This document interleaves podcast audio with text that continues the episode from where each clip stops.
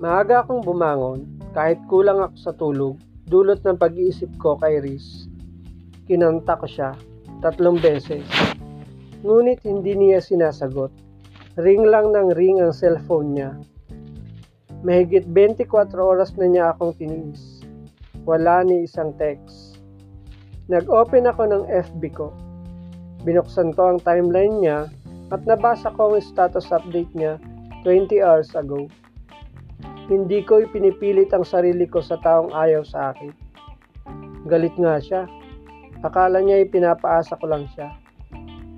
Ang totoo, torpe lang talaga ako. Leching pangarap na yan. Bakit ba kasi pinangarap ko pang magpari? May nasaktan tuloy ako.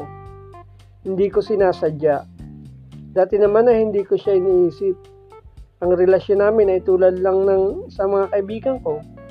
Bakit ngayon ay pareho kami nagtatampo? Kung kailan handa na akong ligawan siya, saka naman siya sumuko. Nag-comment ako sa post niya. Sabi ko, hindi niya pinilit mahalin mo siya, pero hindi ka rin niya pinaasa. Nahulog na nga ang loob niya sa'yo.